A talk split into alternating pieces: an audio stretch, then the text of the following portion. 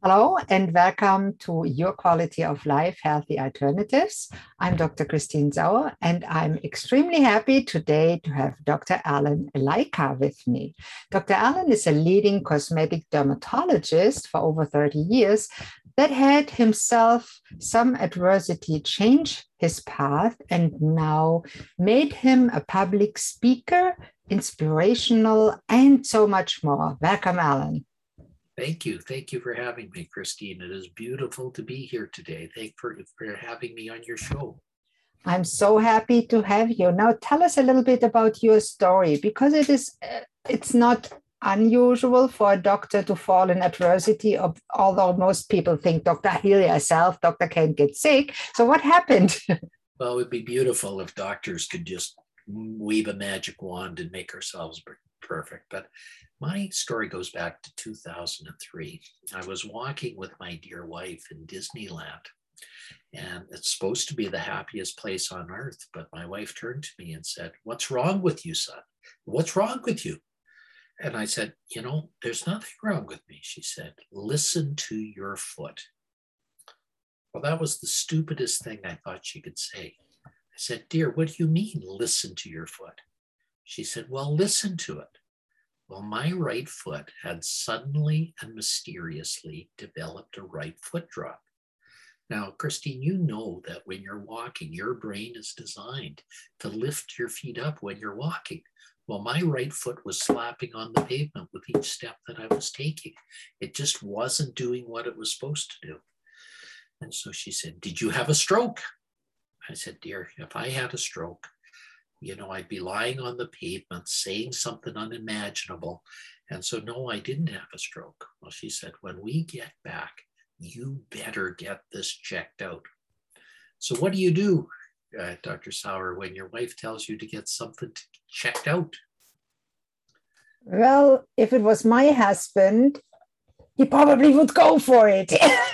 yes, You know, if you're smart, you go for it because otherwise you're only going to give a lot of acrimony there. You're going to give a lot of problems. So when I got back, I saw hundreds of doctors and they did CAT scans, they did brain scans, they did MRIs, they even did scan scans. And you know what they showed at the end of the day, Dr. Sauer? Not a single thing. Wow. The doctors were perplexed.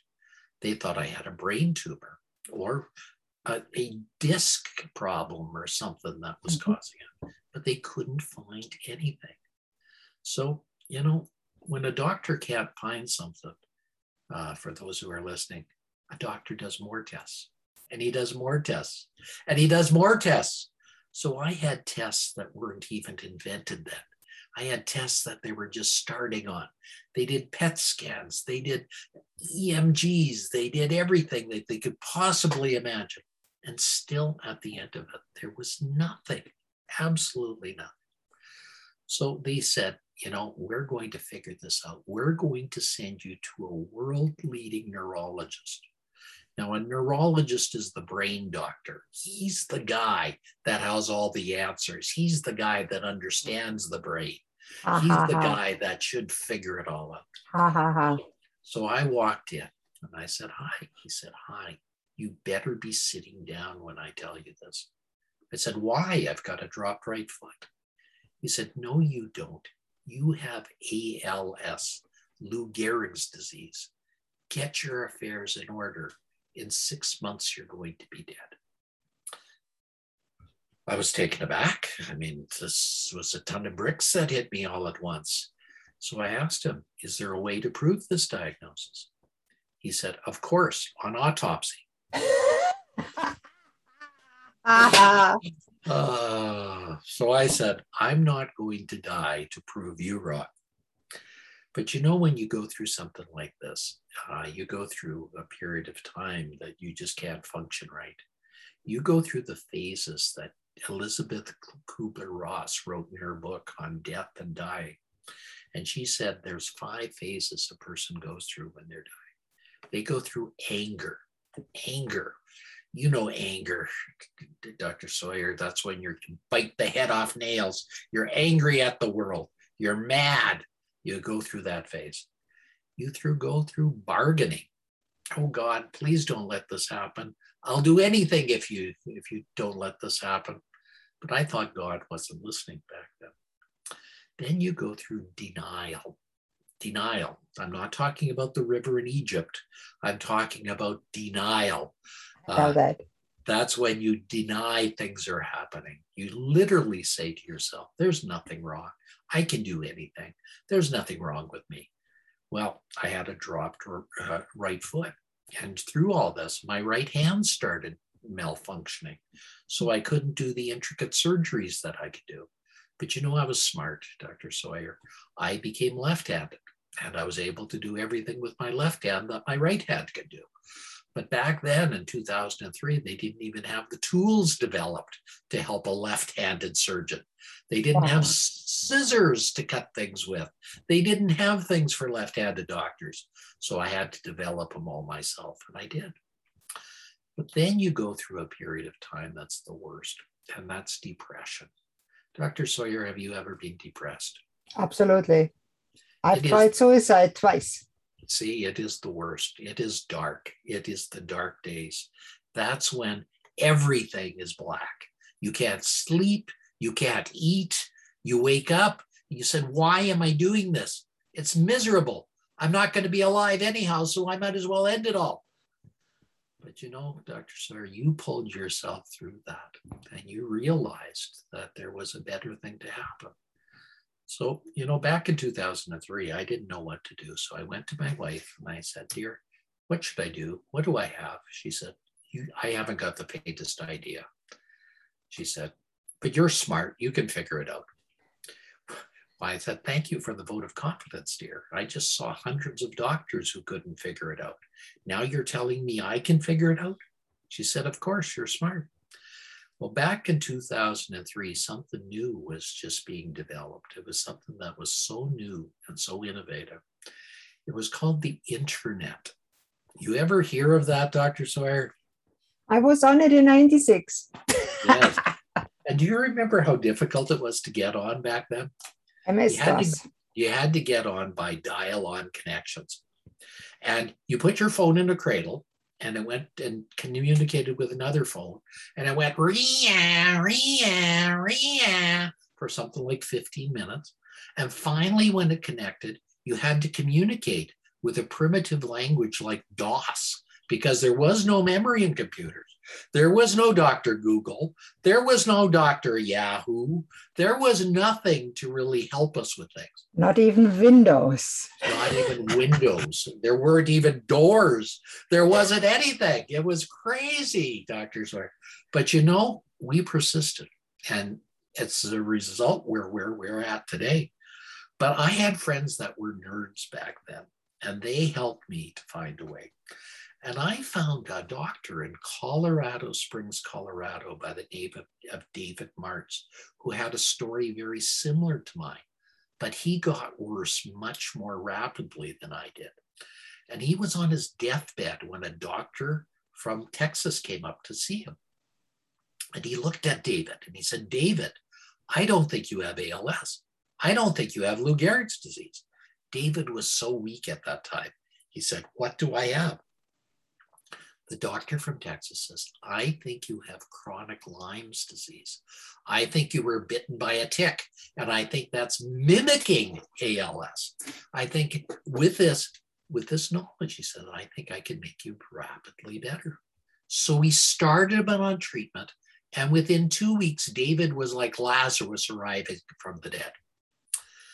So I knew I had to get in touch with David. So I phoned every hospital in Colorado Springs, Colorado, and I got in touch with David at the Methodist Hospital there. And we talked for hours. And David said, Can you come down and see me? And I said, When? He said, How about immediately? I said, David, I can't. It's our Thanksgiving weekend. My wife has invited 50 people over. She's going to kill me. He said, Aren't there any planes in Canada? He wasn't going to let me off that easily, Christine. He said, You got to come down. You got to come down and see. And so I went to my wife and I said, Dear, I'm going to be away this weekend. She said, Where are you going this time? You're always away teaching people and helping people. And I said, Well, this time, dear, I'm going down to see a doctor in Colorado Springs, Colorado. He claims he can help me. My wife said, Well, what are you waiting for? I'll pack your bags for you. I'll even drive you to the airport. Let's get going. What a lovely wife. Yes, she is a wonderful wife. And so I got down to, on a plane. I got on a plane from Edmonton to Denver. It was a great flight, about two and a half hours long. And then I got on a flight from Denver to Colorado Springs. It's only 15 minutes long, but it's the flight from hell. Have you ever been on a rinky dink puddle jumper? Yeah, I did over the Grand Canyon. It oh. was. Well, this is a very similar thing. The problem is at the end of the day, the air comes off the desert and it creates eddies and it that creates turbulence. So the plane will be flying along and it'll drop 100 feet without warning. It'll climb 100 feet and it'll drop another 100 feet without warning over and over again. It's like the drop of doom at Disneyland over and over. It's like a roller coaster. It's like a Ferris wheel. It's like a wild mouse. And you're thrown about like a, a cork in a hurricane. And it's just amazing that you get off that way. That's why they have bags in the front seats. yes, that's right. I, the, they use that barf bag for a reason. It's right there and it's just awful. Well, I got off and I was green. But you know, I crawled off the plane and there was David on the tarmac to meet me. You know, it wasn't that long after 9 11, and they didn't have safety precautions yet. He drove his truck right onto the runway. He was seeing a well known doctor. He was a well known doctor. There was no problem. So David said, You don't look so good. I said, I don't feel so good. And he said, Well, Dr. Lycka, it's probably a metaphor for everything you've gone through. And so we talked and we talked for hours. And David said some miraculous things. He said, I think history is repeating itself. I think I can make you miraculously better. And as a result of his treatment, I was able to maintain my status as a world leading cosmetic surgeon for over 30 years. I was able to lead the pack, I was able to lead the field until I walked away last year to help people in other ways, to help people. You know, when you go through something like this, Christine, God has given you a second chance. He's given you a golden ticket to do something that you could never do otherwise. And that's what I do now. I help people in other ways. And through the ways, I've found wonderful things. And I wrote a best selling book in 2020 called The Secrets to Living a Fantastic Life. And it became a bestseller in the pandemic of 2020. So I'm very blessed. I'm very, very happy to have done that. And I'm very happy to share with others the golden pearls that I've learned along the way. Christine, do you know what forms a pearl, how a pearl forms in nature? It's an oyster. They get a sand corn. Yes. It's an impurity, and the challenge for the oysters to encase it to protect itself. Exactly. So instead of being destroyed by that grain of sand, it produces something beautiful. Instead of being traumatized, it produces a beautiful, wonderful thing. And golden pearls actually exist. They exist in the South Pacific. And they are so rare and so wonderful that a single solitary golden pearl can cost upwards of $10,000. But people have golden pearls inside themselves. They have beautiful golden pearls, and people just have to discover them inside themselves to figure out how to make their world a better place and make the world a wonderful place. And that's why you and I are here today to help people with those golden pearls, to help people find a beautiful, wonderful existence that they have. Wow. Allen, that is so well said. I love your metaphors, your images. It is just gorgeous. Well, and the story, much. I was figuring, is he getting to Lyme disease eventually? Because it sounded like it. From well, coming you know from what? Germany, I saw it. You know, coming from Germany, I saw Lyme disease every day as a dermatologist in and, my clients. You know, and when I came to Canada, I diagnosed it in my husband, just clinically, the early stages. And yes. what a time I had to get him the antibiotics. The doctors didn't understand it at all. And he had to go to a dermatologist here because the family doctor says, well, the test is negative. It can't be like, it, and I didn't want narcotics. I wanted an antibiotic. Come on. Oh. You know, it's still a terrible disease. Yes. it's still terribly misunderstood. Absolutely. And people do not know about it and people do not know how to fix it. You know, it's funny. Now that we have COVID disease and we understand there's chronic COVID disease, yet we're not willing to understand there's chronic Lyme's disease. You know, it's it's crazy. It but is. There is and they're, they're similar bacteria. They're spirilla, spirochetes, just like syphilis. It's a similar disease. Borreliosis, syphilis, COVID. Well, COVID is a virus, but still come on, they have three stages. Exactly. And the problem is that that hard phase, the chronic phase, is something we can control, but we can't cure. Yeah. And that's the problem we are with all this, is that we're not willing to, we're, our limited knowledge. And it's so important when it's when it's found in the early stages. It's so easy to treat. And I had to fight to get my husband the medication, the simple medication that I know he needed and that would cure him and save him from the fate that poor you had to endure.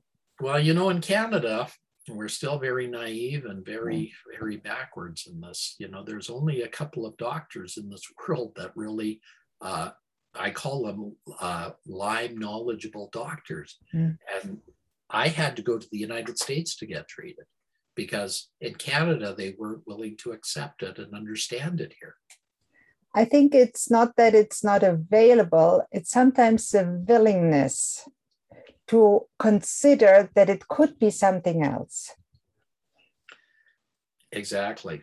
Exactly. And, you know, a famous country and western singer by the name of Shania Twain had chronic Lyme's disease. And it's becoming more common that people are starting to realize that disease actually exists. Mm-hmm. Yeah, we have an advocacy group here in Nova Scotia where I am. I spoke in, in front of them a few years back. And it is so important that people fight for their rights because it is their lives at our stage. And not every doctor is willing to fight for their patient. No, and, and the problem is this is a difficult disease to treat. Very difficult. It's a chameleon. Exactly. It takes, and it, it mimics every other disease. It looks like every other disease. So it's not an easy thing to really put your finger on. It's not black and white. And, and you know, when things are black and white, it's fairly easy, you know? Yeah. But, but the problem here is we're dealing with something that is not black and white. We're dealing with something that is really a shade of gray. And, oh, listen, you can answer me a question, Allen. In medical school in North America, is it true that the students are told when you see hoof prints, look for horses, not zebras? Absolutely. Absolutely. And I wrote a blog post about it, a framework for reasoning in healthcare. You might want to read it. It's pretty good. Well, it's typical. It's typical. But you know, in medicine, we have something called a differential diagnosis. Right. And, you know, that's what we have to realize in all this that in the big frame of things, not everything is black and white, not everything is pure. And so that's why it's important to realize there's many different paths that lead to it. And that's the truth of human existence as well. You know, some of the biggest things we have to face in human existence are not necessarily diseases, but it's our own diseases that come about. It's like we talked about, it's about depression, it's about the cages we put ourselves into. And, mm. and remember, uh, Dr. Sauer, it's not what happens to you, it's what you do with what happens that is some of the most important things that come about. That by, by getting outside those frames, getting outside of those things, that we're able to transcend our existence. You know, it's the depths of despair that allow us to see the heights of emotion. It's the things that allow us to see the greatest things in the world. And so we shouldn't be saddened by the fact that we have difficult things in our life that we have to go through. We shouldn't be saddened by the things that there's challenges. That's proof that we're living. The only time we don't have challenges is when we're no longer here. So we have to realize that some of the greatest things that come about are because of the challenges that we face, some of the things that we face. And I, I think that's some of the things we have to be grateful for. And, and one of the things I always tell to people is, you know, gratitude is one of the greatest things we should be happy for. And every day we should write a little journal and say three things we're grateful for. Like today, I saw I was going to be on your show. So I said, geez, I get the opportunity to share with some wonderful people and be able to help them along the way. what a beautiful day this is. What a wonderful day this is.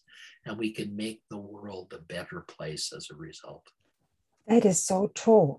And I have the same purpose as you say. And most people that have a certain life experience and transcended difficulties and developed their attitude for millennia, when you look at the philosophers of ancient Rome and even before, they all said similar things because it's eternal truth. And I love it how the way how you formulate it in our modern world.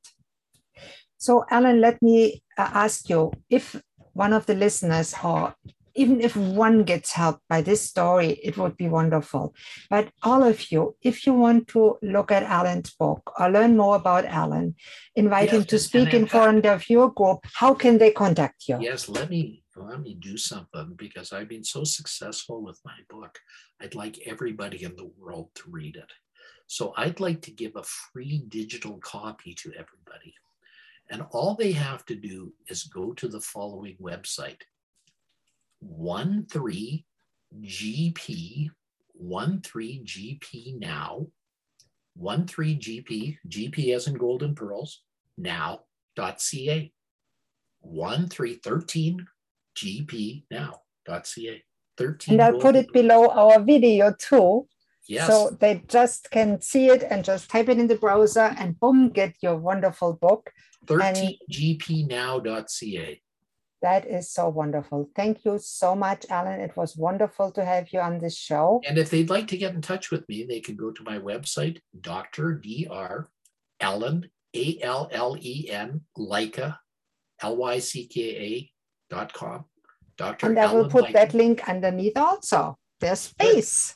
Because then I'd love to be able to talk to people and get in touch with me because I'd love to be able to help others in the way that I know I can do and the and this is what it's about. It's you know and i'm going to challenge your your listeners today and that's to do something for somebody else today that they would not regularly do. I'm going to ask them to pay it forward.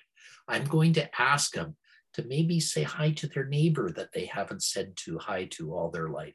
Maybe they could go to their neighbor bake a dozen of cookies and give it to them.